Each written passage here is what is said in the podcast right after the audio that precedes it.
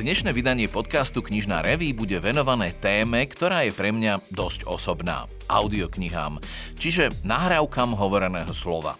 Osobná preto, lebo som sa o vytvorenie niekoľkých pred rokmi sám pokúšal.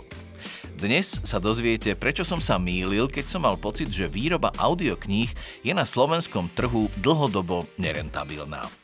Na tento doplnok čítania si mnohí z nás už zvykli a radi ho využívajú, najmä na spríjemnenie dlhých ciest v aute, počas joggingu, prechádzok, čakania, rôznych mechanických činností alebo jednoducho ako na relaxačnú aktivitu, umožňujúcu si vychutnať zaujímavé príbehy či informačne bohaté rozprávanie. Svoju úlohu tu samozrejme hrá aj kvalitné podanie, čiže osoba narátora.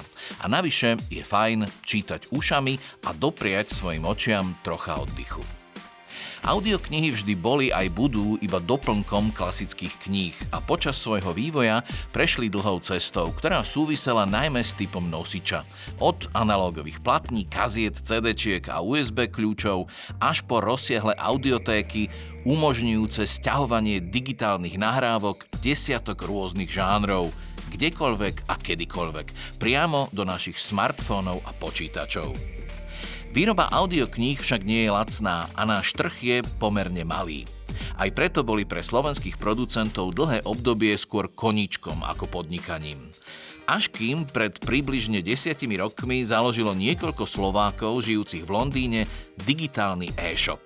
Začali krok za krokom budovať jeho obsah a stavať na nohy vydavateľstvo, ktoré už dnes produkuje desiatky nových slovenských audiotitulov ročne. Mojím hostom bude zakladateľ spoločnosti Audiolibrix Ivan Sabo. Volám sa Dadonať a toto je podcast Knižná reví o literatúre a spoločnosti. Prajem vám príjemné počúvanie dnes o audioknihách.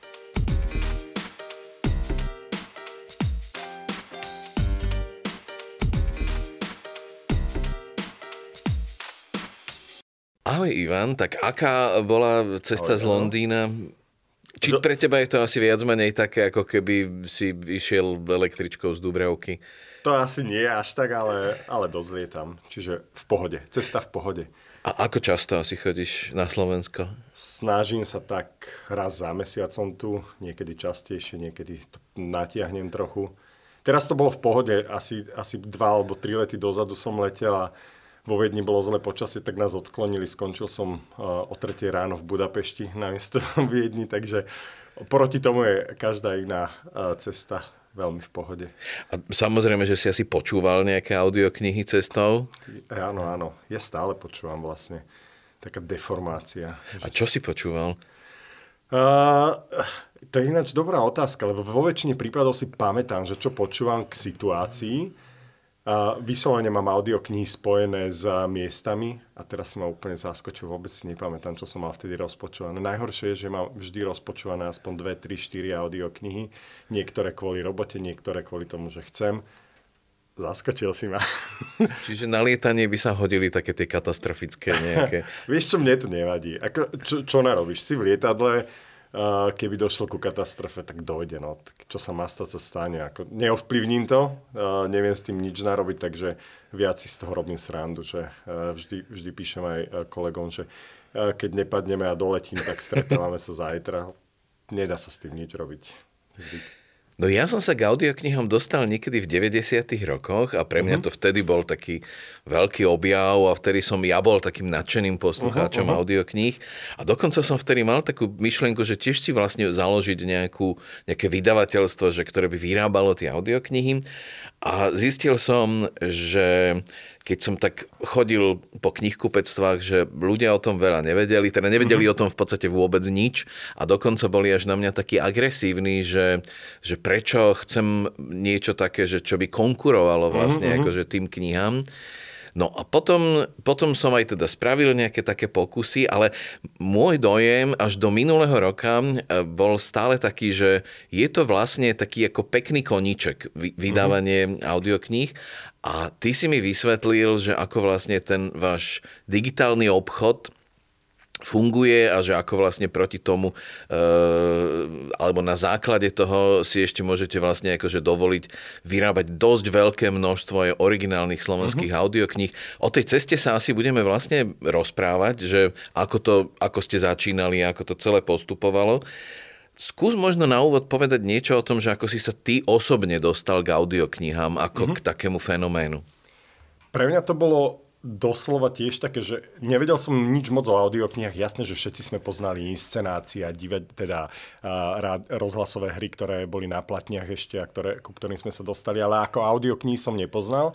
A keď som sa odsťahoval do Anglicka, tak eh, hro, mal som hroznú potrebu počúvať angličtinu, ale nie tú, ktorú na mňa rozprávajú všetci naokolo, lebo to bolo moc rýchle, moc uh, slangové a chcel som niečo, čo budem postupne naberať tú angličtinu a počúvať. A zrazu, zrazu som zistil, že existujú audioknihy. Prvýkrát vlastne, že je, však to som ani nevedel. A začal som si stiahovať vtedy uh, z takého portálu, čo nahrávali taký uh, obyčajní ľudia doma v kuchyni a pospájali dokopy Agátu Kristy a rôzne staré príbehy, klasiky. Dali to na internet, dalo sa to stiahnuť a dalo sa to počúvať. Ale bolo to pekne nahovorené v hrozných podmienkach, hrozne to dunelo a akože nekvalitný zvuk, ale e, e, to nahovorenie bolo pekné. A zrazu každú cestu do roboty, z roboty som mal sluchatka na ušiach a počúval som tieto príbehy, tieto audioknihy. Potom som zistil, že v Oxforde, kde som v tom čase býval, v knižnici majú audioknihy, že sa dajú požičiať odtiaľ na CD, tak som si vždy požičal CD a začal som počúvať audioknihy a tak som sa vlastne k tomu dostal.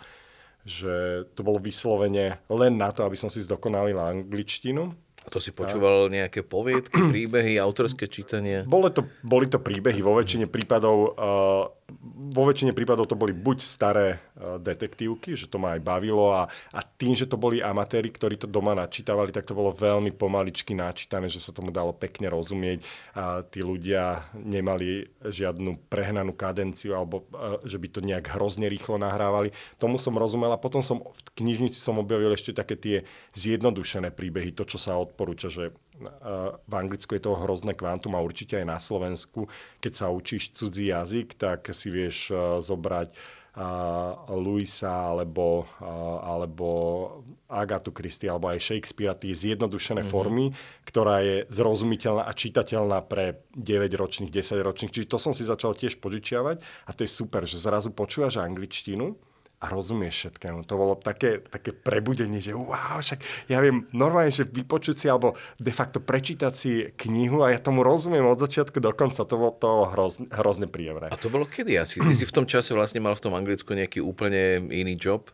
No ja, ja som v tom čase, uh, ja som prišiel do Anglicka pred 18 rokmi a môj prvý taký, že stály job bol, uh, vyrábal som bagety. Čiže moja robota bola ráno, Bavili sme sa tu pred nahrávaním o skorom stávaní. Ja som o 5 ráno vstával, išiel som na 6 do roboty, kde som musel pripraviť sendviče, bagety a potom som chodil do jednej firmy a predával som tie, tie sendviče. Som stál a cez obednú prestávku ľudia prišli a si kupovali tie sendviče, ktoré som predtým vyrobil. No a čiže ráno, keď som išiel do roboty, to som mal asi 40 minút peši, alebo potom som začal behávať, čiže 20 minút som bežal do roboty, 20 z roboty dosť počúvania, lebo za, za 40 minút si vypočuješ hodný kus uh, knihy, alebo teda audioknihy. Čiže to bola moja robota v tom čase. Hej. A tam vlastne vznikla aj taká myšlienka, že veď prečo by som ja nemohol si založiť nejakú firmu, digitálnu? Ešte, bolo to trošku uh, zdlhavejší ten proces, ale áno. Uh, zrazu, zrazu po nejakom čase, po niekoľkých mesiacoch som rozmýšľal, že je, však ja by som si vypočul aj niečo slovenské alebo české. A začal som pozerať a zistil som, že vlastne nič neexistuje. Jasne, že znova nič hrozne preháňam. Uh, existovali nejakých zopár nahrávok, ale nie také, že, že bavia ťa baví ťa fantasy alebo baví ťa sci-fi, tak ideš a si vybereš z 20 titulov. To nebolo. Tak som sa začal zaujímať o to, že prečo to vlastne nie je a zistil som, že neexistuje žiaden obchod.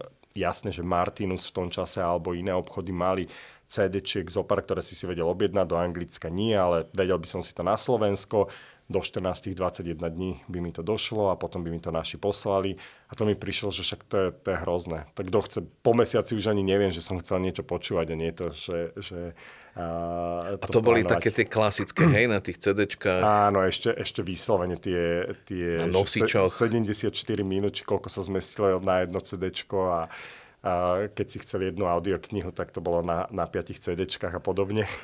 Ale vtedy som si uvedomil, že, že je tam nejaká príležitosť. Ale ešte som nerozmýšľal o tom, že by sme založili vlastnú firmu alebo že by som niečo rozbehol. Vtedy, vtedy uh, som sa prvýkrát doz, dozvedel o Audible, ktoré uh, bolo rozbehnuté a však uh, všade, všade vo svete, ale teda v Británii a v Amerike boli veľmi rozbehnutí. A oslovil som Audible, že hej, ja som zo Slovenska, Audible by malo uplatnenie aj na Slovensku. Že není zatiaľ veľa obsahu, ale ľudia rozumejú po anglicky a chcel by som vlastne robiť také niečo ako vybudovať e, Audible.sk. Uh-huh. A to začali... teda, aby sme vysvetlili, je teda vlastne, že máš možnosť digitálne vlastne si Kupovať audioknihy, uh-huh. presne tak. A oni už Čiže boli nie si zaťažený tým formátom For, toho nejakého nosiča. Áno, áno, kdekoľvek si to vieš stiahnuť a a tým, že boli rozbehnutí, tak mi to prišla najlogickejšia cesta, že hej, oni sú rozbehnutí, po, postupne expandovali do iných krajín, tak som sa prihlásil, že hej, ja vám chcem po, pomôcť s expanziou na Slovensko a do Čiech. A na veľké prekvapenie sa ozvali a začali sme komunikovať. A vyzeralo to, že naozaj sa dohodneme, boli podmienky dohodnuté. A potom som začal oslovovať vydavateľov, že hej, že idem zastupovať Audible, Čechy Slovensko, veľký portál, Amazon za tým je, bude to super, budete predávať, vtedy v tom čase sa bavíme o zopár vydavateľoch, čiže existoval Timpanum, bol rozbehnutý, bol rádioservis, Suprafon, ich archívne nahrávky a za nimi som došiel v naivnej predstave, že to idem, predložím im to na stôl a, a všetko spadne a pekne, jak, jak Tetris, zapadne a všetko bude fungovať. A oni na mňa pozreli, že za také podmienky oni so mnou nebudú robiť ani keby čo bolo. Lebo samozrejme Audible tým, že veľký moloch s Amazonom mali naozaj také podmienky, ktoré mohli fungovať na anglickom americkom trhu, lebo keď eh, predáš niekomu 20, 30, 50, 100 tisíc audiokníh, tak mu môžeš dať 20% eh, ako vydavateľovi eh, z toho, čo, čo zarobíš a, a všetci sú spokojní ale nie v Čechách a na Slovensku. Čiže všetci ma vypoklonkovali a musel som v Amazone povedať, že ďakujem, bolo mi potešením, ale a, nedohodneme sa. A v tom čase vlastne som začal rozmýšľať, OK, Audible nezafungovalo, a čo keby som vlastne ja niečo takého vymyslel. A to už začala úplne iná kapitola v roku 2010. A to je veľmi vlastne zaujímavé, lebo mám pocit, že mno, alebo bolo množstvo ľudí, alebo takých vydavateľov, že ktorí mali túto myšlienku, že budú mm-hmm. vydávať audioknihy, ale vždy to v podstate stroskotalo na mnohých veciach. Mm-hmm. Teda stroskotalo. Vždy to stroskotalo na tom, že sa to ekonomicky príliš neoplatí, lebo a o tom sa asi ešte budeme rozprávať, mm-hmm. tie náklady na, na vydanie tej audioknihy, hoci sa to nezdá, tak sú dosť vysoké. A v čom všetkom bol podľa teba vlastne akože problém? Lebo teda v Čechách mm-hmm. tých, tých spoločností, ktoré vydávali tie audioknihy, to už si teraz spomenul, bolo viac. Na Slovensku to boli také ojedinelé a väčšinou veľmi krátkodobé pokusy. Aj tvoj? Aj môj. Hej. Uh, podľa mňa najväčší, najväčší problém uh, je v tom, že ľudia o tom vôbec nevedeli. A do dnešného dňa je to vlastne stále úplný, úplný níž alebo okraj toho knižného trhu, že, že v porovnaní s toho, koľko sa predá kníh a aké je povedomie o knihách, tak audioknihy sú stále ešte, dá sa povedať, v plienkach. Napriek tomu, že za tých 10 rokov uh, sa to úplne inde posunulo. No a tým, že ľudia nevedeli, respektíve aj do dnešného dňa, keď oslovíš a začneš sa rozprávať s ľuďmi, tak veľa ľudí prvé, čo ich napadne, jasné, audioknihy to je pre tých, čo, čo nevidia, aby mohli počúvať knihy.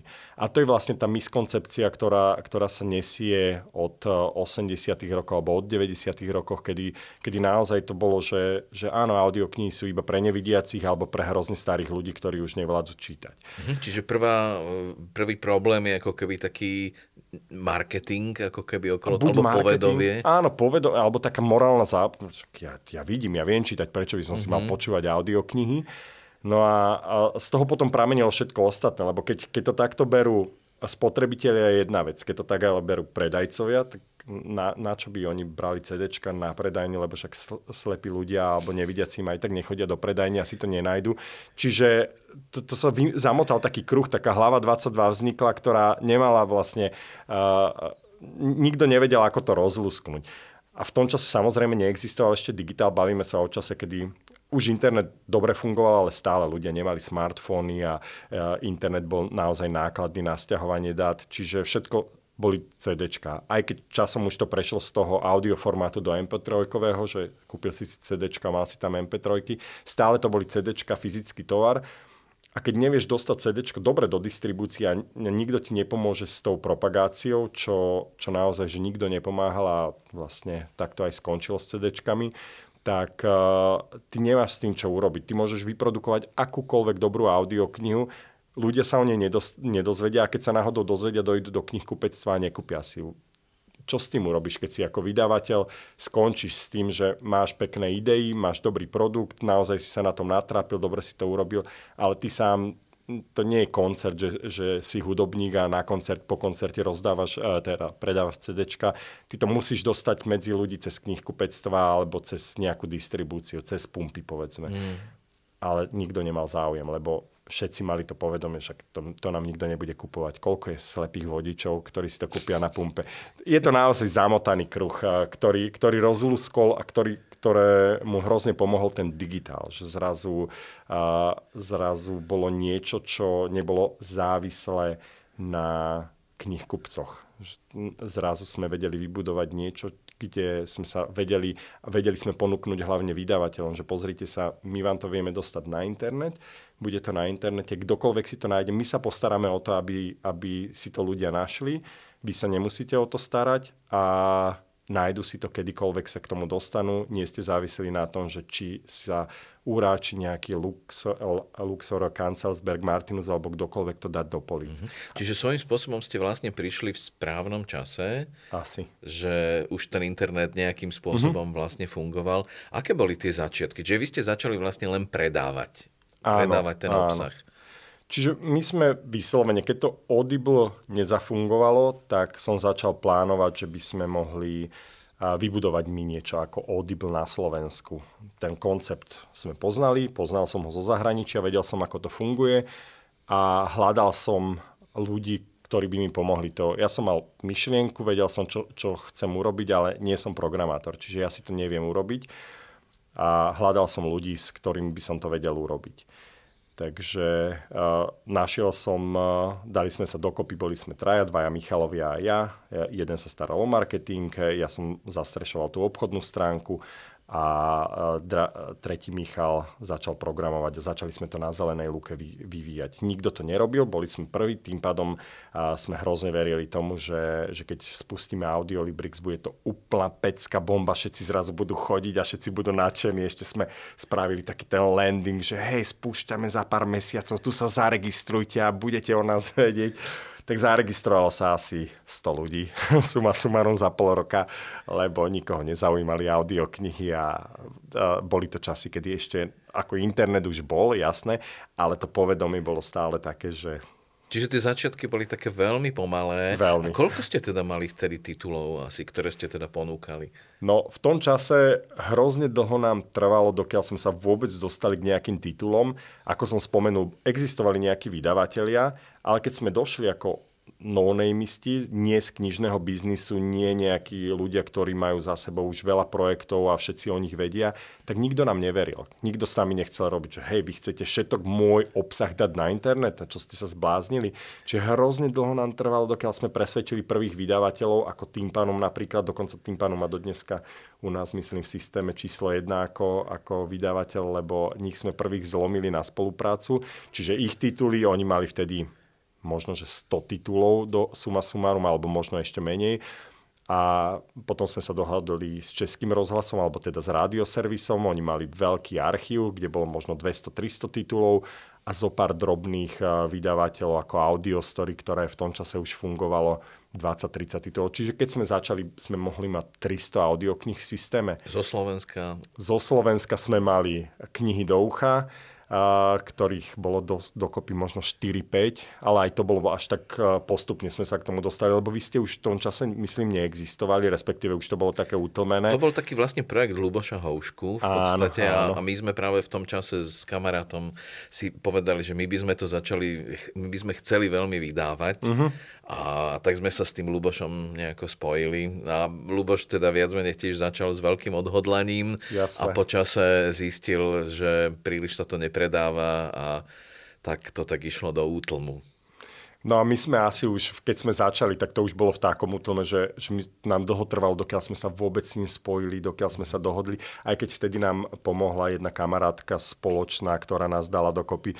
Ale to bolo naozaj také, že keď si z knižného biznisu, keby si to ty rozbiehal v tom čase, tak všetci ťa poznajú všetci, robil si už vtedy literárne rozhovory a, recenzie. A, čiže ty keby si to rozbehol v tom čase digitál, asi by to išlo šup šup. Všetci ťa poznajú, každý by s tebou chcel robiť, lebo by ti verili. Ale my sme došli a nikto nás nepoznal, čiže tie, do, tie rozhovory boli hrozne pomalé. S niektorými vydavateľmi, ako so Suprafonom napríklad, to trvalo rok, dokiaľ vôbec si nás pripustili do stavu, že sme sa začali o zmluve baviť.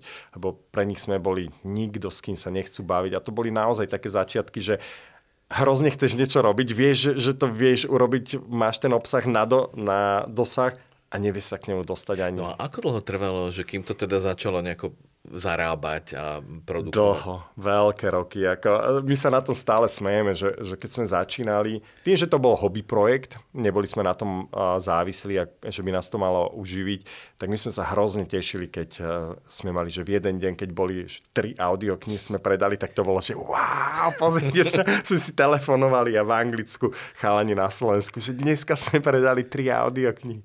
No a pre porovnanie teraz, hej, nahrávame to teda na začiatku roku roka 2023. Teraz je to ako? Teraz uh, nemám úplne presné čísla, ale teraz bavíme sa, že mesačne sa predá niekoľko veľa tisícov tých audiokníh za mesiac. Čiže narastlo to veľmi, veľmi. Ale tiež postupne, že, že prvých 5 rokov, keď sme to robili, bol ten, ten nárast hrozne pomaličký, že z dvoch audiokníh sa to zmenilo na 5, potom sme predali za deň 10 audiokníh, potom 20, ale to bolo vyslovene, že to sa bavíme o mesiacoch, že e, tých prvých 5 rokov bolo takých, že sme si ne, nevedeli z toho dovoliť zaplatiť ani ďalšieho človeka, ktorý by s nami robil, lebo my sme, my sme mali svoje zamestnania, nás to moc netrapilo, že, že dokázala si tá firma zarobiť na reklamy a na prevádzku serverov a všetkého, ale nemali sme peniaze na to, aby sme zobrali ďalšieho človeka, ďalšieho, aby sme prestali robiť a, a nás to živilo. Čiže to trvalo 5 rokov, dokiaľ sme boli v stave, že OK, generujeme toľko peňazí, že vieme zobrať človeka, ktorý sa začne o to naozaj starať. A potom druhého človeka, veľmi pomaličky sa to rozbiehalo. Ale tých prvých 5 rokov, keby sme neboli zamestnaní a chceme na tom postaviť náš biznis, tak zomreme určite v tom čase. Jak, jak si hovoril aj, aj s tými knihami do ucha, že to očakávanie, tie predstavy boli obrovské a potom zrazu realita udrela, bolo to úplne iné. No ale zrazu to už teda začalo nejako mm-hmm. produkovať nejaké reálne peniaze a vy ste si povedali, že uh, mohli by ste vlastne aj sami začať vydávať mm-hmm. nejaké audioknihy a tam to bolo vlastne asi ako. Začali ste ak, akú ste mali vtedy predstavu, uh-huh. že, mhm. že čo, budete, čo budete robiť? Naivnú. No. Mne sa veľmi páčilo, ako si hovoril, že ste začali oslovovať slovenských autorov, uh-huh. že ktorí by teda súhlasili s tým, že aby ich dielo uh, bolo nejakým spôsobom načítané. Áno, áno, tak, tak to vlastne začalo, že my sme Audiolibrix sme zaro- založili v 2011 a v 2012 sa naozaj tak dal, že, že do pohybu. minulý rok sme oslavovali 10. výročie a v 2013 uh, sme zistili, že naozaj sa nikto nechytá zo slovenských vydavateľov a nikto neprodukuje slovenský obsah. V Čechách už sme boli dohodnutí so Suprafonom, videli sme, že ten archív prichádza, rádioservis archív, Timpanum, Audiostory, zrazu začal, začali vznikať vydavatelia, One Hotbook v tom čase vznikol. Proste naozaj začalo to vznikať a na Slovensku nikto. Mali a pardon, a oslovovali ste vtedy ešte, že vydavateľov kníh na Slovensku? Áno, áno. Hrozne sme chceli ich presvedčiť, že poďte do audiokníh, že to, to je super, to, to je vynikajúca vec, ktorá vám pomôže a nikto sa nechytal. Tak sme sa rozhodli, OK, keď to nevieme urobiť cez vydavateľov, to, čo si hovoril, vyslovene sme si povedali, dobre, toto sú slovenskí autory, ktorí sa teraz predávajú a ktorých vieme, že vieme predať, nie z histórie alebo nejakých, a, a, nejakých ľudí, ktorí e, naozaj, že už iba z nostalgie predávajú svoje tituly, tak sme išli vyslovene po aktuálnych, populárnych autoroch slovenských, keď sme sa dostali priamo na kontakt na nich, písali sme listy, e-maily ním a oslovali sme ich s tým, že hej, chceme vydať vaše audioknihy, poďte s nami do toho. Jediné, čo od vás vlastne potrebujeme, je zmluva na to, že môžeme vaše dielo použiť, a potrebujeme dostať text a my to nahráme. Nechceme od vás žiadne peniaze, my to všetko spravíme, ale chceme mať obsah. No a ako reagovali? Polovica vôbec, Vôbec neodpovedali. Neodpovedali nič, aj keď sme mali úplne že priame kontakty, uh, tak nič. Potom z tej druhej polovici tri štvrte nám odpísali, že to oni o také veci sa nestarajú, že to má vydavateľ na starosti a to oni vôbec nikto nezaujíma, že čo a audioknihy nikdy o tom nepočuli a dovidenia. A potom nám zostali vlastne uh, traja ľudia, s ktorými sme sa reálne spojili a ktorí si povedali, že vyskúšame to. A to nás vlastne uh, tak aj nás to prebudilo, ale na druhej strane nás to aj odštartovalo, lebo dohodli sme sa s Mišom Hovoreckým, s ním sme na, natočili niečo s Radomom Džejčkom a s Dominikom Dánom. Dominik Dán bol naša, naša prelomová karta, ktorá, ktorá ukázala, že ľudia majú záujem o audioknihy. Jak sme ho začali točiť, tak zrazu aj Slováci zistili, že wow, však tu existuje nejaká audiokniha. Je to Dominik Dán, ktorý už v tom čase bol najpredávanejší slovenský autor minimálne teda v detektívkach nesledujem úplne tie štatistiky, ale myslím, že, že bol celkovo najpredávanejší a to pritiahlo ľudí k audioknihám. Čiže to bola dobrá voľba a hrozne šťastná, že sa niečo takéto podarilo. Načítaval Marian Geisberg. Na, načítaval ešte nebohý Mároško a zrazu ľudia začali prichádzať, lebo že hej, však tu je nejaké, nejaká nahrávka, dobre to znie, lebo Mároš bol vynikajúci a zrazu si ľudia aj na Slovensku uvedomili, že wow, audioknihy, fakt, že to není len pre nevidiacich a pre starých ľudí a zrazu začal záujem. Aby som nekrivdil, bolo aj zo pár slovenských vydavateľov, teda respektíve minimálne jeden, s ktorým doteraz robíme a to bol vydavateľstvo Ali, čo malo všetky tie rozprávky, ktoré poznáme, a, tak a, tie samozrejme, tie sa dostali ku nám do distribúcie, ale okrem knihy do ucha, čo ste vyrobili, a Ali asi, asi nikto. Čiže... A teraz je situácia vlastne so slovenskými vydavateľmi aká? Je stále veľmi podobná v tom zmysle, že nikto sa do toho nehrnie. Najprv vysvetlím, čo sa stalo v Čechách, uh-huh. keď, keď uh, nastal ten hlavný boom asi pred 5-6 rokmi, tak uh, v Čechách sa zrazu prebudili aj vydavatelia a začali robiť buď sami, že sa pustili do natáčania audiokníh alebo sa vyslovene spojili už s existujúcimi vydavateľmi a začali robiť koprodukcie alebo im odpredali práva, ale proste chceli, aby ich tituly, ktoré robia knižne, začali vznikať aj audioknižne. A my sme chodili, to bolo moje poslanie na takmer všetkých výstavách, vždy keď som bol na Slovensku, som chodil na čaj, na kávu po vydavateľoch a presviečali ich na Slovensku, že poďte do toho, vidíte, v Čechách to už funguje, poďme robiť audioknihy. Ale každý, keď počul, koľko stojí vyprodukovanie audioknihy, tak každý, žiaľ, každý sa k tomu stával tak neskôr, neskôr, možno neskôr. Nepomáhali žiadne argumenty, už, už aj predaje sa rozhýbali.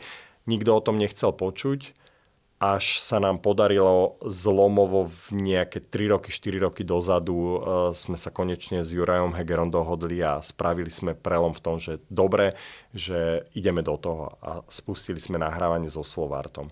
Situácia je teda taká, že, že teraz spolupracujeme takmer ako public sync, takmer s, so všetkými uh, veľkými, väčšími vydavateľmi a robíme koprodukcie. Čiže robíme to spoločne s nimi. Uh, hrozne veríme teda v to, že, že keď, je to, keď raz vydavateľ príde s niečím, že hej, toto je kniha, ktorá sa oplatí vydať, dajú si tú námahu, že eh, ju preložia, spravia editorskú robotu na tom, proste pohrajú sa, spravia marketing, tak my chceme robiť s nimi. Eh, dá sa to robiť inak, dá sa, dajú sa kúpiť audiopráva a obísť, kúpiť iba preklad a vydať to, ale to sme si povedali hneď na začiatku, že toto nie je dobrá cesta pre nás. Je lepšia cesta, keď vydavatelia sa budú na tom podielať v koprodukčne a hlavne ťaháme za spoločný špagát. Chceme spoločne spropagovať to, čo oni už našli alebo to, čo mu uh, uverili a do čoho dali peniaze. Prečo to nerobiť spolu s nimi? Čiže najprv sme presvedčili Slovart, potom sme Ikar, potom Tatran a postupne sa spustilo to nahrávanie do takej miery, že, že naozaj posledné tri roky uh, nahrávame jak bláznivý a ten content pribúda, pribúda, ten obsah slovenský. Čiže to je jedna vec. To je vlastne akože mm-hmm. nahrávanie a spolupráca so slovenskými mm-hmm. vydavateľmi. Ale vlastne okrem toho už teda vzniklo niekoľko ďalších vydavateľstiev, audiokníh, mm-hmm. ktoré vyzerajú, že že sú tak ako pevne odhodlaní v tom pokračovať a že, že ten ich biznis je taký, že udržateľný. Ja neviem, Barbara Kardošová, uh-huh. Peťo Iždinský, no proste viem asi o nejakých štyroch, piatich, uh-huh. že, ktorí sa vlastne ako do toho pustili a stále to asi majú len ako nejaký vedľajší job alebo nejaký skôr asi. Mhm. vedľajší koníček k svojej hlavnej práci.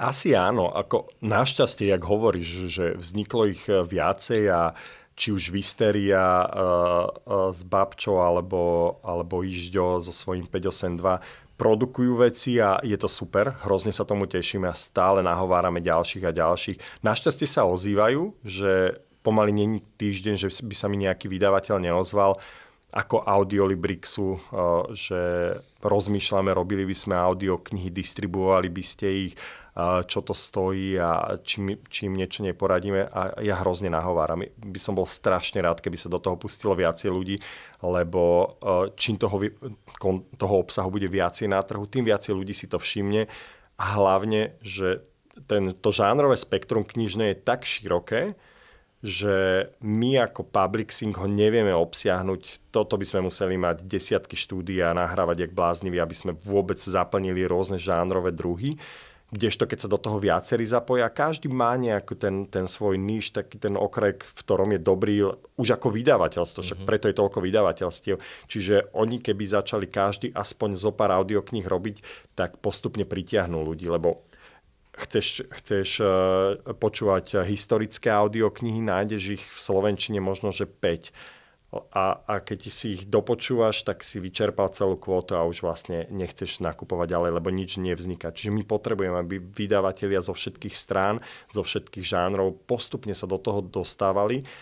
Je to nákladné, je to, je to ťažké na presvedčenie, keď počujú, koľko stojí e, produkcia audioknihy, ale ja stále to hovorím do kolečka. V Čechách to bol môj argument, keď ešte tiež na začiatku sme presviečali uh, ľudí, aby či už existujúcich alebo rozmýšľajúcich vydavateľov, že teraz je čas naskočiť na vlak. Jasné, že jedného dňa bude rozbehnutý tak, jak je v Amerike, v Anglicku, v Nemecku, kde sa naozaj audioknihám veľmi, veľmi, veľmi darí, alebo v škandinávskych krajinách a potom, potom budú chcieť naskočiť, ale to sa nedá dobehnúť, keď, keď vydavateľstvo produkuje 50, 100, 200, 400 titulov ročne a 5 rokov nič nevydajú a po 5 rokoch to, to nikto nemá ten kapitál, aby zrazu si povedal, OK, ideme teraz nahrať 200-300 audiokníh z backlogu a zároveň budeme nahrávať nové audioknihy to si dovolím tvrdiť, že, že taký silný subjekt na, na Slovensku ani v Čechách nie je, aby toto vedel zaplatiť ako, ako na, na jednu šupu nahrať také obrovské množstvo. Čiže treba začať teraz.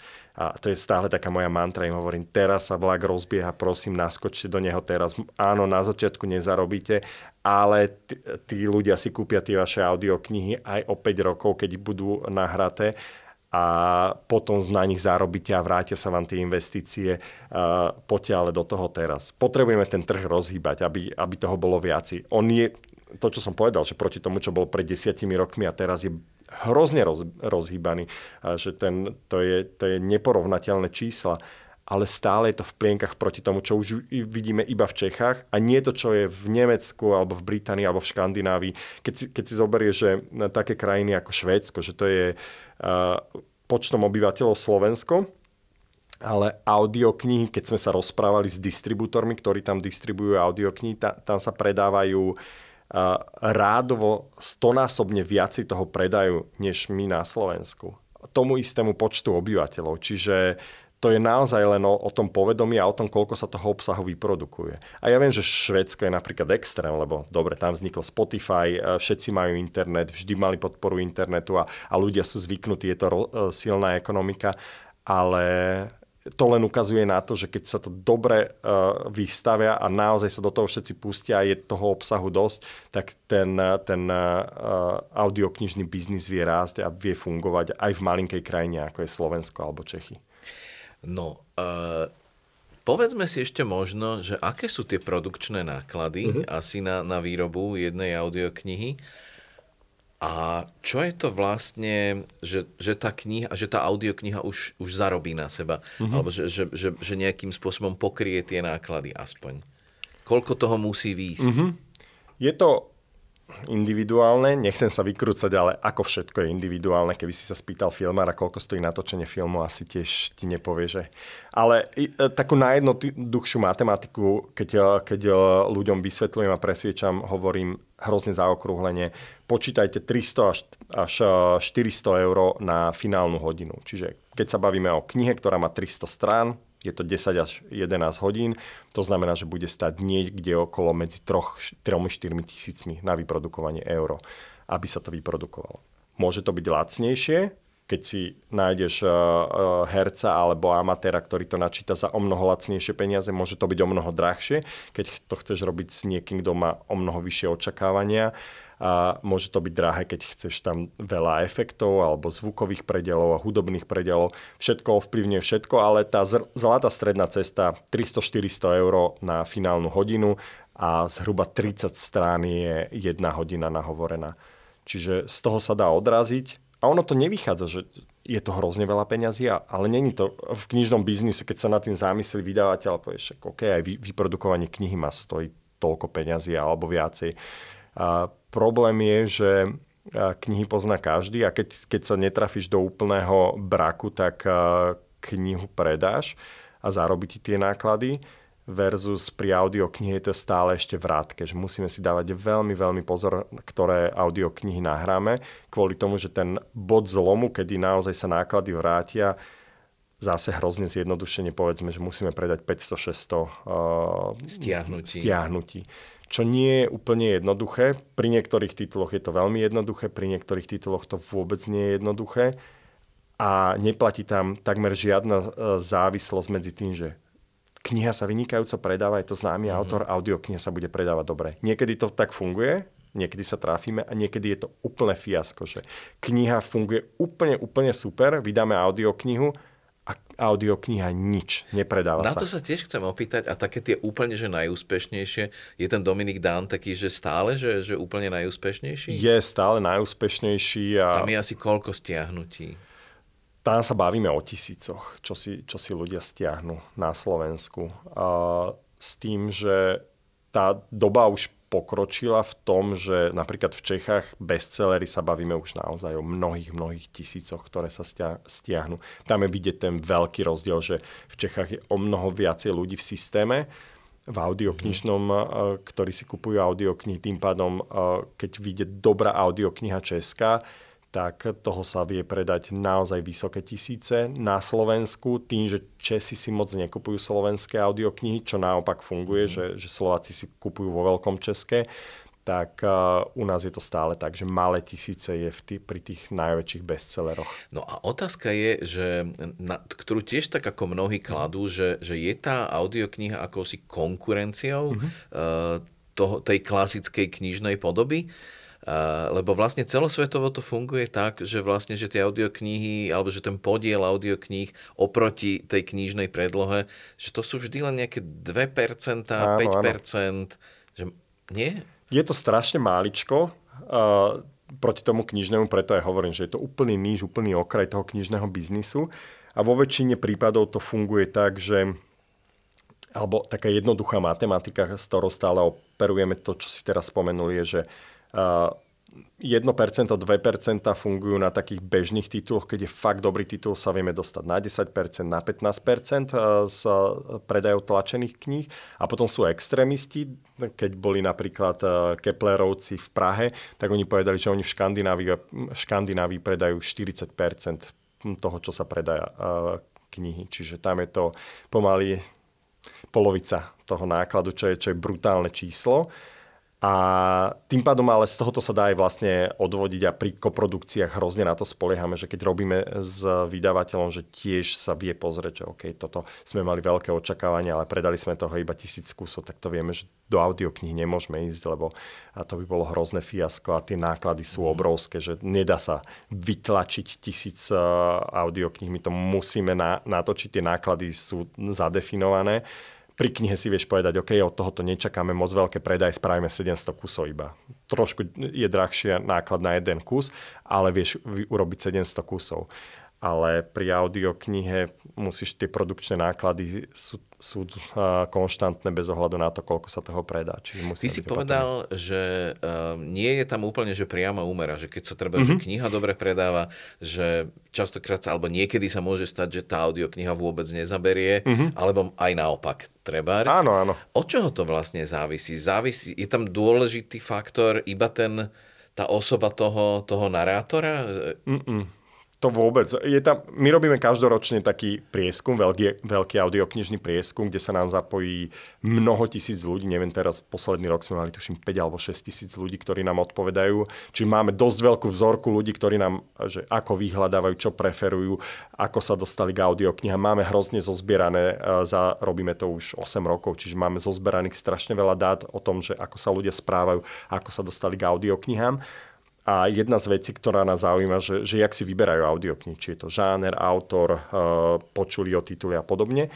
No a stále najviac platí samozrejme, že autor, čiže ľudia chcú Dominika Dána. V úvodzovkách ich nezaujíma, kto to načítal, ale potom, keď počujú, že wow, to je super načítané, tak potom druhýkrát už idú, lebo to bolo super, to sa mi hrozne páčilo. Ale prvotný impuls je asi to, že chcem počuť Joža Kariku, alebo chcem počuť, uh, chcem počuť Dana Browna, alebo niečo si vyberú vyslovene ako autora potom sú takí, čo explorujú, zaujímajú ma detektívky, ide pozrieť, hej, bestsellery, detektívky, nikdy som nepočul o nejakej Irse, ale dobre, uh, zoberiem si to a vypočujem si to. Čiže veľa dajú na, na ten žáner. A od toho sa aj odvíja to, že, že čo je vlastne predajné, nepredajné. Aby som sa vrátil k tvojej prvotnej otázke a to, že hrozne je to závislé na tom, uh, kde máš čo, čo je vlastne taký ten najpopulárnejší žáner, kde je najväčšie množstvo ľudí, ktorí naozaj kupujú, že sú ochotní míňať peniaze a koľko majú na výber. Čiže keď si detektívkar a dojdeš na Audiolibrix, tak si nájdeš stovky, stovky titulov, z ktorých si vieš vyberať od najnovších cez staré detektívky, čokoľvek.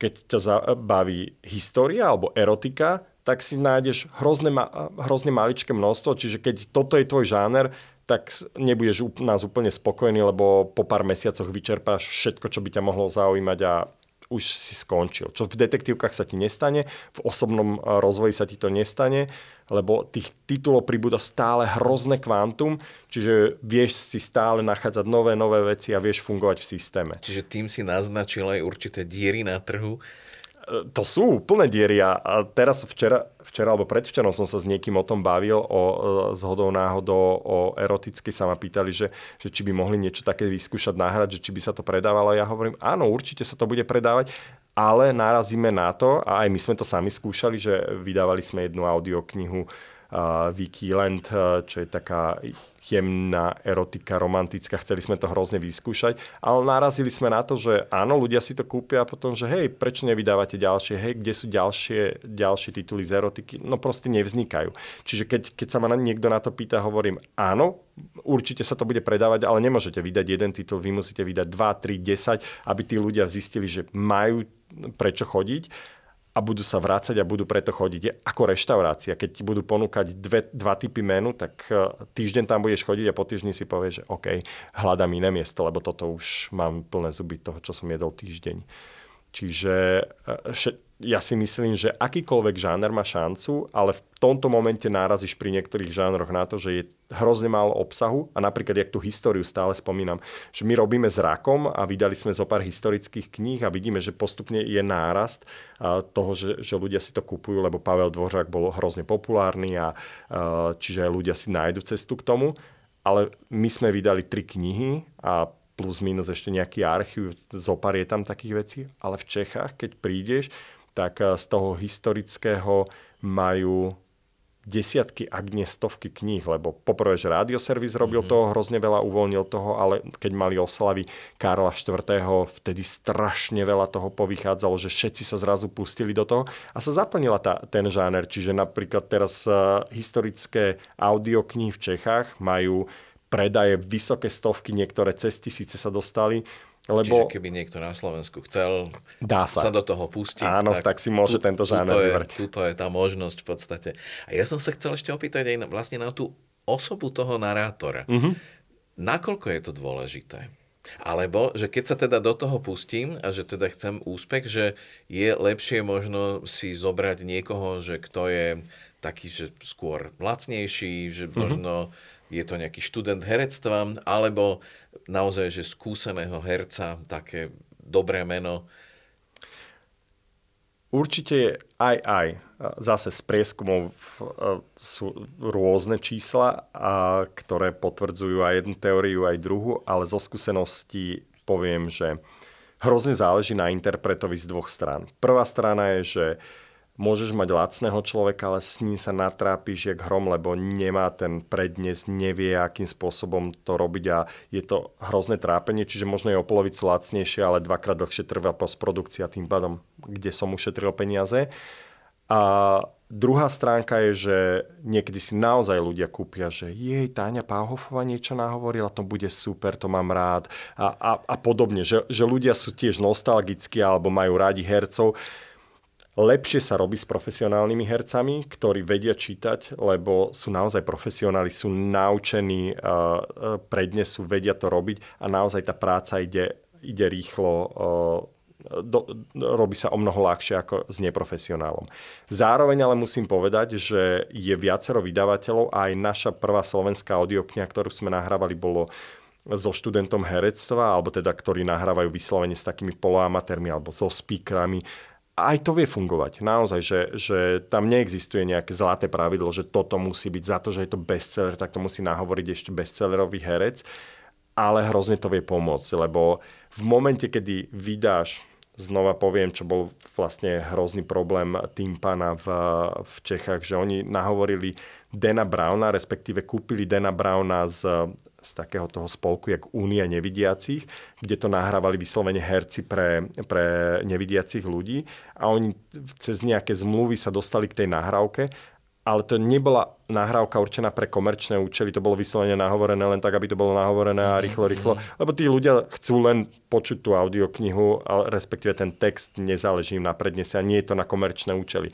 A oni to dali do komerčného použitia a teraz ľudia namotaní, wow, Dan Brown, kúpiš si knihu Dana Browna ako tvoju prvú audioknihu, počuješ, že to, toto naozaj je audiokniha, tak to ja kašlem na audioknihu, však to hrozne znie. A s týmto hrozne spravili zlú krv na, na trhu a vtedy sa myslím, že aj oni poučili a mnoho ďalších vydavateľov, že pozor, pozor na to, lebo e, ty môžeš zobrať fakt, že špičkového um, autora, vynikajúca kniha, všetci ju chcú, ale keď zistia, že je to nepočúvateľne, že je to tak nahovorené, už si druhú nekúpia a odídu úplne zo systému alebo si povedia, OK, Dan Brown nie je pre mňa. Potom vydáš druhú audioknihu a zrazu sa ti nepredáva Dan Brown a ide sa zblázniť, lebo na právach si zaplatil hrozne veľa peňazí. Jak je možné, že sa nepredáva Dan Brown? No lebo ľudia počuli, jak je to hrozne nahovorené predtým a už nechcú ďalšie hrozné počúvať. Kto už chce takéto? No a ešte dve otázky vlastne k tomu. A čo? E, ja som napríklad miloval také nahrávky, kde si autori sami čítali tie svoje texty a keď ty si hovoril, že si sa na tom mhm. vlastne akože, že učil aj angličtinu na začiatku, tak presne, ja som mal taký, že ja neviem, Robert Falgem, alebo Grayson mhm, Kaler, uh-huh, alebo ja neviem, Tony Morrison napríklad. A, a celkom ma to bavilo. Toto uh-huh, funguje, uh-huh. že autorské čítanie? V zahraničí hrozne. Teraz napríklad počúvam Willa Smitha, ktorý si to sám na, načítal. Predtým som počúval, čo je aj u nás v knihkupectvách rozprávkar uh, Davida Grola, ktorý si to načítal, Arnolda Schwarzeneggera, ktorý si to načítal. Fantastické. Úplne, že to je naozaj, že úplne inak to znie, ale vo väčšine prípadov sú to ľudia, ktorí sú z entertainment biznisu, ktorí vedia rozprávať. My sme to skúsili zo trikrát a vždy sme sa popálili na Slovensku a v Čechách. Nechcelo nám to fungovať a možno, že kvôli tomu, že tí ľudia nie sú naučení rozprávať, alebo sme si zle vybrali, neviem povedať. Ale viem ti povedať, že v zahraničí to perfektne funguje. Mm-hmm. Barack Obama, keď si nahovoril svoju, svoju audioknihu, to je úplne iný zážitok, než keď to nahovoríme my tu, aj keď uh, Michal Ďuriš to super urobil, ale není Barack Obama. Mm-hmm. Čiže funguje to inak. My sme skúšali vlastne uh, viacero takých pokusov, však aj z, spomínaný Mišo Hvorecký si nahovoril uh, tie svoje poviedkové knihy pre nás sám. A Není to, že úplné fiasko, ale keby sme to dali profesionálom, by to o mnoho lepšie znie. Lebo predsa len spisovateľ nie nevyhnutne musí vedieť rozprávať, respektíve nie, nejde o rozprávanie, ale o, to, o ten prednes, aby to bolo naozaj zaujímavé pre toho diváka. Čiže, Čiže, ale možno, že keby teda ste narazili niekedy na typ autora, že ktorý čo, by v tomto bol zručný. S Dorotou Nvotvou sme nahrávali a tak Dorota je uh-huh. uh, držka doslovne, čiže ona to vynikajúco nahovorila. Čiže to sa napríklad podarilo, to je super. Ale veľa vecí sa nepodarilo. Nie vždy je to tak. Nie vždy, hej. Vy ste sa museli asi dosť učiť na vlastných chybách. Ešte mám jednu otázku, ktorú som sa chcel opýtať, lebo tiež nie veľmi si to asi ľudia uvedomujú, že je tam, je tam ten čítač, je tam mm-hmm. samozrejme zvukár v tom štúdiu a, a je tam pravdepodobne asi aj nejaký režisér. Čo je dosť dôležité podľa mňa, nie? Na čo je tam ten režisér? Není, e, teda nie? respektíve takto. U nás nie, v Publixingu nie je režisér, režisér.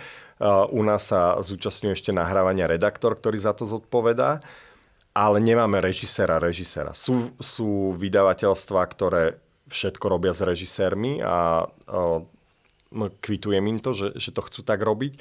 Z našeho pohľadu my sme si na začiatku povedali, že nebudeme robiť s režisérmi, dáme si veľký pozor na to, s kým robíme, čiže s každým človekom na začiatku robíme skúšobnú nahrávku, nech je to známy herec, neznámy herec, úplne neznámy herec. Každý musí dojsť do štúdia, alebo teda počas korony sme začali, že hej, nahrajte to aj doma.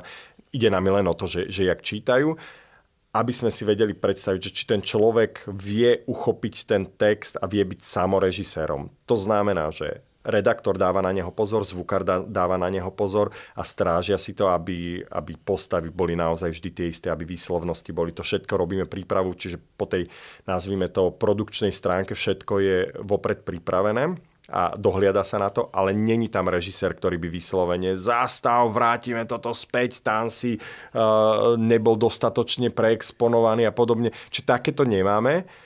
A z, z jednoduchej príčiny, že povedali sme si, že herec, ktorý, ktorého si vybereme a ktorý prejde cez naše sito, natoľko mu dôverujeme, že dá do toho tú svoju osobnosť a vie, ako to, ako to chce urobiť. Nepotrebuje ďalšieho človeka, ktorý mu do toho múdruje. Bude sa cítiť o mnoho slobodnejšie a v konečnom dôsledku, aj keď to nebolo úplne že ten najväčší dôvod, ale v konečnom dôsledku e, finančne e, by sme si museli vybrať, OK, tak natočíme 20 audiokníh alebo natočíme 50 audiokníh, ale tie sme hrozne pozerali, že čo ľudia na to píšu, aké sú recenzie, či nám niekde aj, jasne, že boli aj interpreti, ktorých sme museli odpískať, lebo uh, nefungovalo to tak, uh, jak sme si predstavovali.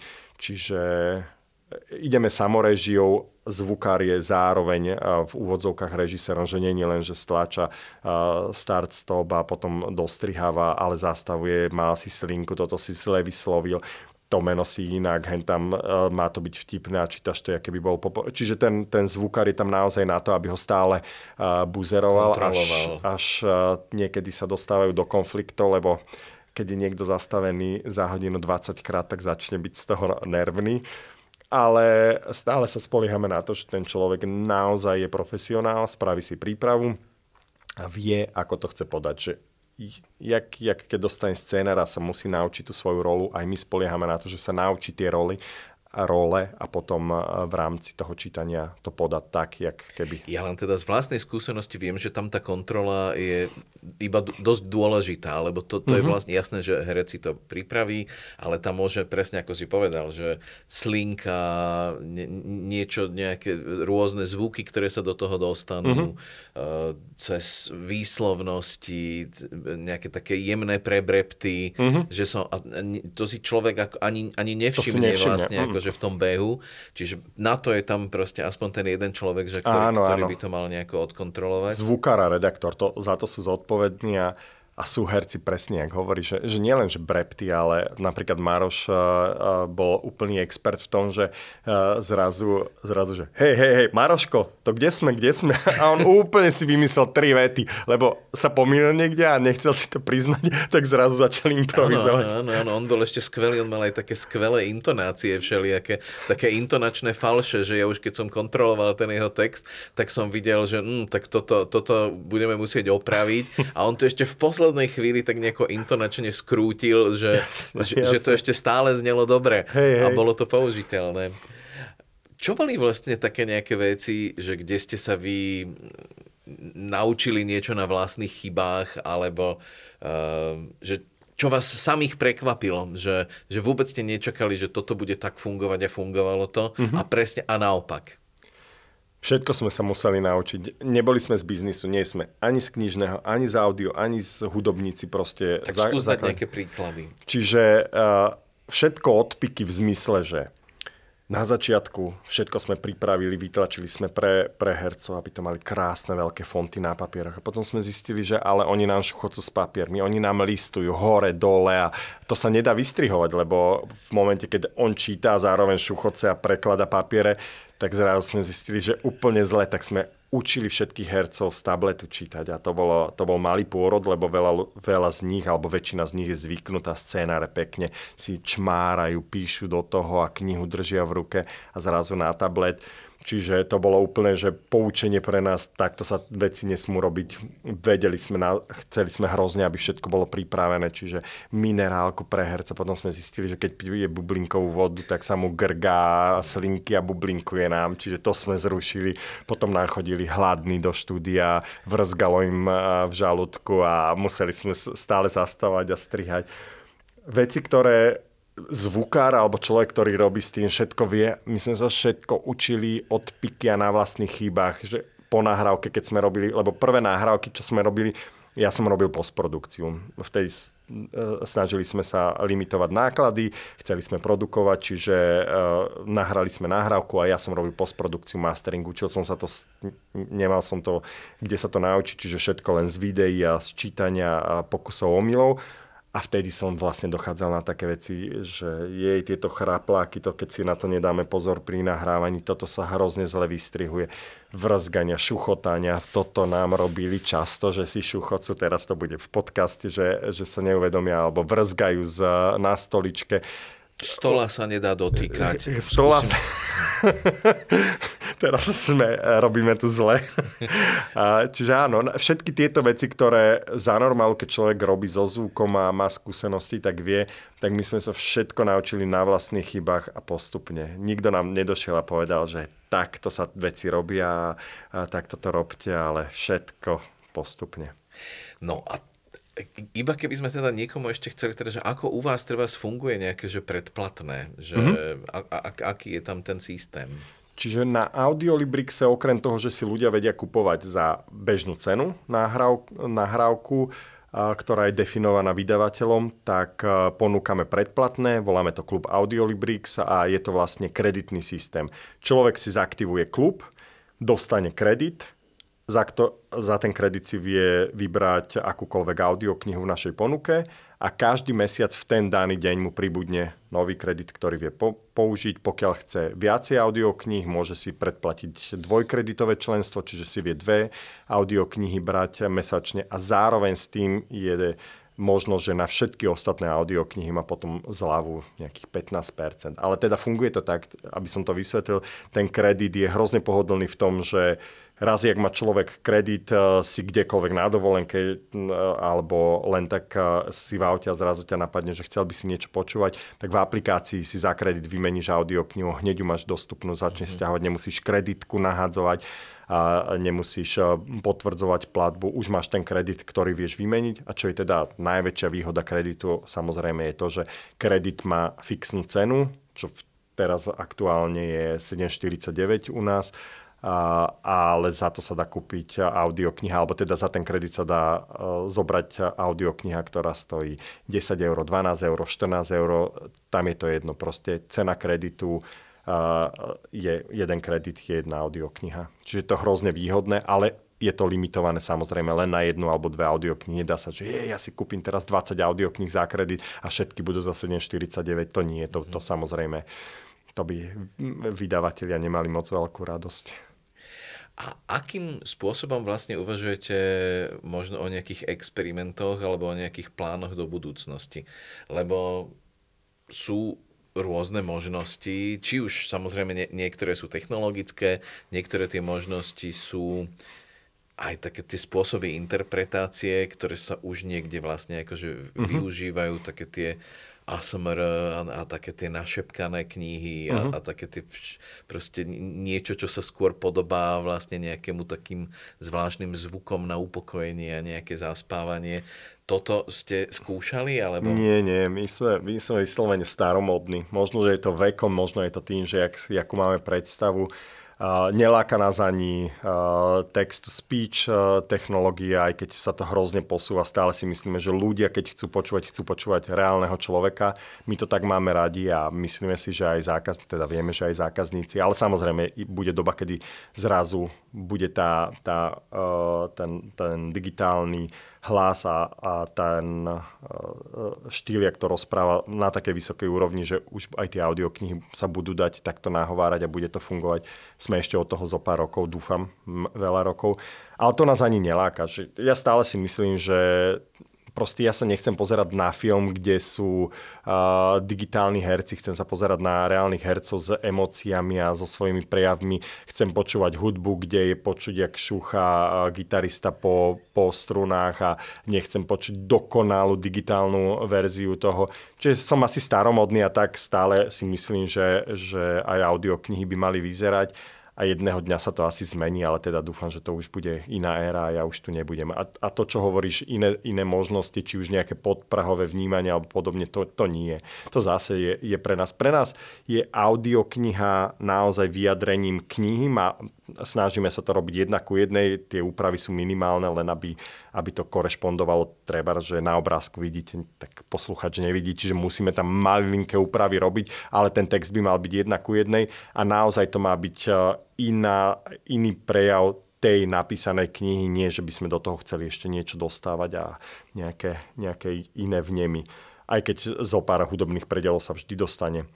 A ešte som iba rýchlo chcel spomenúť to, že to, čo si sa pýtal na to, že či konkuruje audiokniha a kniha, nie, nekonkuruje. To sú úplne diametrálne iné skupiny ľudí. Máme to odskúšané, vydávame s viacerými vydavateľmi knihu a audioknihu naraz. Najprv sa toho, tomu bránili, že jej to bude parazitovať a potvrdilo sa im to po viacerých skúš- pokusoch, že nie, kniha sa stále predáva vynikajúco a, z- a zároveň sa predáva aj audiokniha. Sú to úplne iné typy ľudí. Keď raz máš čas na čítanie a baví ťa papierová kniha, nekupuješ audioknihy, keď nemáš čas na čítanie, uh, si digitálny náčenec, veľa cestuješ, nemáš čas na čítanie, akékoľvek iné dôvody, kupuješ si audioknihu. Iné, iné spektrum ľudí a naozaj na začiatku sa toho viacerí báli, vyskúšali sme to s viacerými a všetci si povedali, že absolútne nič. A teraz napríklad fungujeme tak aj e, posledné Dominiko, Dominik Dán, čo napísal knihy, tak všetky vydávame o dva týždne skorej vidia audiokniha, ako vyjde kniha, lebo on vie, vydavateľ vie, všetci vieme, že, že to nie je parazitovanie, ľudia si to stiahnu. Tí ľudia, čo si stiahnu audioknihu, by si knihu nikdy nekúpili a tí, čo čakajú na knihu, si počkajú dva týždne. Čiže uh, bavíme sa o inom spektre ľudí. Jedna ešte veľká téma je, je kopírovanie, čo teda asi je, je problém v tejto oblasti. S týmto sa ako vysporiadavate? Snažíme sa uh, nahlasovať a stiahovať nelegálne kopie, koľko sa len dá, ale je to boj proti veterným mlynom. Ja som robil predtým 15 rokov v počítačovej e, bezpečnosti a to bol, to bol vlastne moje, moja potrava, alebo teda chlebiček denný, že som sa staral o, o to, aby sa uh, nedostával obsah, ktorý sa nemá dostávať, kde sa dostával a viem, že to je boj s veternými mlynmi. Čiže niečo sa snažíme, lebo je dobre dať signál, že nie, toto sa ne, nemá robiť, ale aby aby, aby človek strávil nad tým eh, celý svoj produktívny deň, že sa snaží bojovať proti tomu, to nemá význam. Je toho čím ďalej menej, aspoň si myslím, že ľudia sú naozaj viacej uvedomeli. Druhá vec, že ľudia majú trošku viacej peňazí a uvedomujú si, že aj to, keď to vyzerá veľmi legálne na internete, tak je to stále kradnutie. Čiže zmenilo sa aj to vnímanie ľudí a tým pádom nie je toho toľko veľa, ale samozrejme vždy sa nájde. Najviac bojujeme proti takým tým naj, najlegálnejšie vyzerajúcim. Že najhoršie je, keď sa dostane niečo na YouTube ne, ne, nelegálne, lebo pre, pre každého, aj vzdelaného, aj, eh, aj naozaj, že zasveteného človeka je YouTube legálny Google to vlastní a čo by tam bolo nelegálne. Čiže v momente, ak sa niečo zjaví na, na YouTube nelegálne, potom ideme jak supy. Všetko ostatné sa snažíme, máme, e, platíme si službu, ktorá nám pomáha v tom, aby sa stiahovali tie nelegálne nahrávky, ale zase je to len do istej miery, že nedá sa to všetko. Internet je nekonečný. No, úplne posledná vec, keby mm-hmm. si mal dať také tvoje typy na, na audioknihy, ktoré, že, že toto je že toto je to najlepšie, čo som počul, alebo že toto som si vypočul, ja neviem, možno 20 krát, lebo sa mm-hmm. mi mhm. to tak veľmi páčilo. Podaj by. Skús dať aspoň mm-hmm. dve. Dobre. Teraz som dopočúval uh, Denigany Frankovej, ako idem si prihrievať polievočku, ale je to naozaj vynikajúce. Táňa Pauhofová posledné, uh, posledné kapitoly nám nahovárala už tak, že ledva išla dole schodami uh, s veľkým brúškom ale je to naozaj že vynikajúce. Ja som tú knihu nikdy nečítal a hrozne som sa tešil, že si vypočujem aj fakt, že fantastická. Čiže uh, to, to je jedno odporúčanie. Potom sme nahovárali Trevora Noaha uh, asi pred pol rokom alebo pred rokom s Domonkošom a to je tiež naozaj že vynikajúce, vynikajúce. Ale potom zo zahraničných, alebo teda z, z iných. Teraz asi pred uh, 3-4 mesiacmi som dopočúval Šimečkovú telesnú výchovu. To sa mi hrozne páčilo a on si to nahovoril a je to také, je to také surové v, v zmysle toho, že, že nie je tiež rozprávať, ale veľmi sa mi to, to páčilo. Ten príklad, kedy to autorské čítanie Áno, funguje. funguje. Funguje to, aj keď my teraz nahrávame tú jeho poslednú uh, knihu poviedkovú, ktorú spravil a tam sme sa už dohodli, že to spravíme bez neho, že aj on zistil, že to úplne nie je to, to čo si uh, predstavuje od toho výsledného produktu. Ale pre mňa to dobre znelo a mne sa to obsahovo hrozne páčilo, že, že jak, to, jak to napísal. No a o, tých typov by bolo kvantum. Ono je to tak, že ja, ja za mesiac si vypočujem niečo okolo 10-15 audiokníh. Čiže tých, tých, mohol by som rozdávať rady do nekonečná, ale a, as, asi, asi to nejdem ďalej trápiť. Je toho veľa. Každý si nájde v dnešnej dobe uh, niečo, čo ho zaujíme a tá kvalita sa posunula do takej miery, že, že naozaj už sa, už sa ti takmer nestane, že by si si niečo pustil, že toto sa nedá počúvať, alebo že hej, tu, tu uh, tento interpret je naozaj že hrozný. Na to už sú všetci vycvičení a zákazníci sú už natoľko, uh, natoľko nároční, že, že všetko sa posunulo do vysoko, veľmi profesionálnej kvality a je toho kvantum. Mohli by sme sa rozprávať ešte aj ďalšiu asi hodinu. Áno, asi áno. V každom prípade ďakujem veľmi pekne, že si prišiel a, a ďakujem, že si aj mne otvoril obzory v oblasti, o ktorej som si myslel, že o nej dosť veľa viem. Ja ďakujem veľmi pekne za pozvanie a teda dúfam, že okrem teba to padne na úrodnú pôdu aj niekde inde. Ďakujem.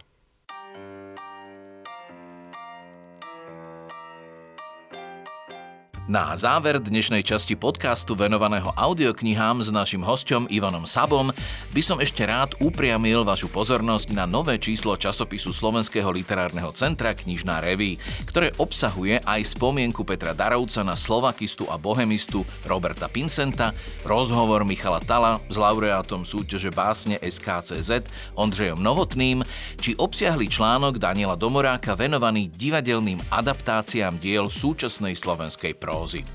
Časopis Knižná reví si môžete kúpiť v knihkupectvách, novinových stánkoch alebo na adrese časopisy zavináč ares.sk. Ak sa vám náš podcast páči, nezabudnite dať odber a ohodnotiť ho vo svojej podcastovej aplikácii. Na príprave tejto epizódy sa podielali náš host Ivan Sabo, s ktorým sa zhováral Dado Nať. Eva Ilievský sa postarala o zvuk a produkciu a záverečný mix mal na starosti Michal Ščepán. Ďakujeme, že sa zaujímate o literatúru a tešíme sa na vás opäť na budúce.